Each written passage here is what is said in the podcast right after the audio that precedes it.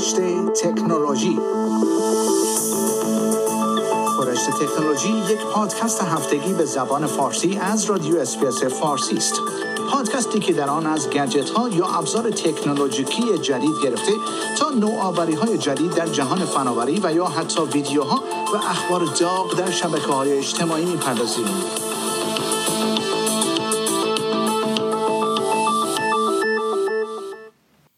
به خورشت تکنولوژی این هفته خوش اومدید. مونس منصوبی هستم با گزیده اخبار این هفته. بر اساس گزارش شورای خودروهای برقی فروش خودروهای هیبرید در استرالیا نسبت به سال گذشته سه برابر افزایش داشته است. یکی از دلایل عمده آن تمایل مردم برای مصرف کمتر سوخت می باشد. در حالی که دنیا به سمت استفاده از خودروهای برقی پیش می رود، کشور استرالیا هنوز زیر های مربوط به آن را ندارد. برای مثال تسلا که محبوب ترین خودروی برقی در بازار استرالیا است در وبسایت خود زمان انتظار برای تحویل این خودرو را دوازده ماه نشان می دهد. خودروی شاسی بلند تمام برقی MG Motors ZS EV در رده دوم محبوب ترین ها قرار دارد. یکی از دلایل عمده محبوبیت این خودرو قیمت مناسب آن است.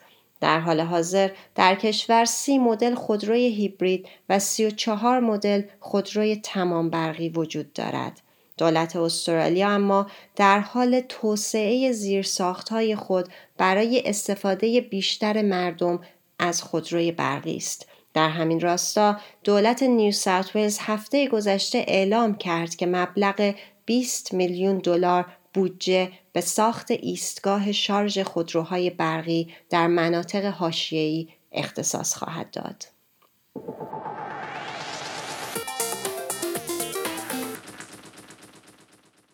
در حالی که در روز جمعه هفته گذشته ایان ماسک اعلام کرد که قرارداد خرید 44 میلیارد دلاری توییتر را به دلیل وجود حسابهای کاربری جعلی به حالت تعلیق درآورده در اقتامی عجیب این شبکه اجتماعی بازی را عرضه کرده تا سیاست های مربوط به حریم خصوصی خود را به کاربران گوش زد کند. در این بازی که توییتر داتا دش نام دارد طول سگ آبی رنگی به نام داتا وجود دارد که کاربران آن را کنترل می کنند تا پنج استخوان پنهان شده را پیدا کند.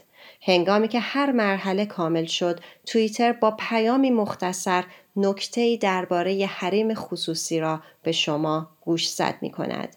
یکی از این پیام ها این است که شما می توانید از دریافت تبلیغات در توییتر انصراف دهید یا در پیام دیگری طریقه فیلتر کردن پیام مستقیم یا دیرکت مسیج را آموزش می دهد.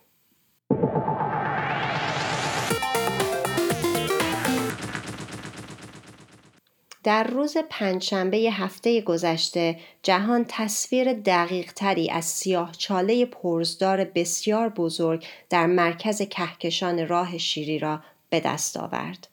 اخترشناسان عقیده دارند که تقریبا تمامی کهکشان ها از جمله کهکشان ما در مرکز خود سیاه چاله های بزرگی دارند که نور و اجرام را به درون خود می‌کشند. این مسئله امکان عکس برداری از این سیاه چاله ها را مشکل ساز می کند. نور به واسطه جاذبه این سیاه چال ها می شکند و به همراه قبار و گاز به درون حفره کشیده می شود.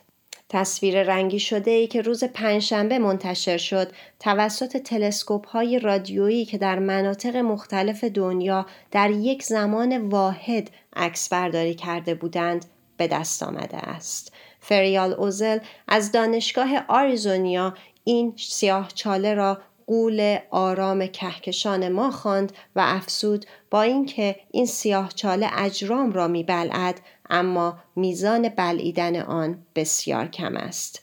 سیاه چاله که در مرکز کهکشان راه شیری وجود دارد چهار میلیون برابر بزرگتر از خورشید است. پروژه تصویرنگاری از این سیاه چاله قریب به 60 میلیون دلار هزینه داشته که 28 میلیون دلار آن را بنیاد ملی علوم ایالات متحده آمریکا پرداخت کرده است.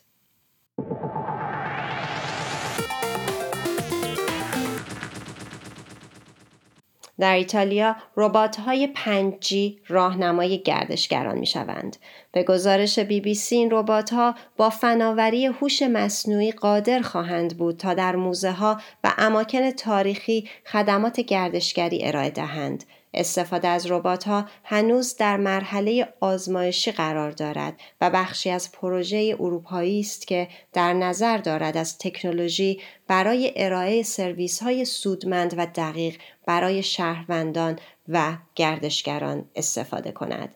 این ربات ها که آر یک نام دارند با چشمک زدن چرخاندن چرخهایشان اشاره به اثر هنری معرفی آن و پاسخ به سوالات می توانند بازدید کنندگان را سرگرم کنند.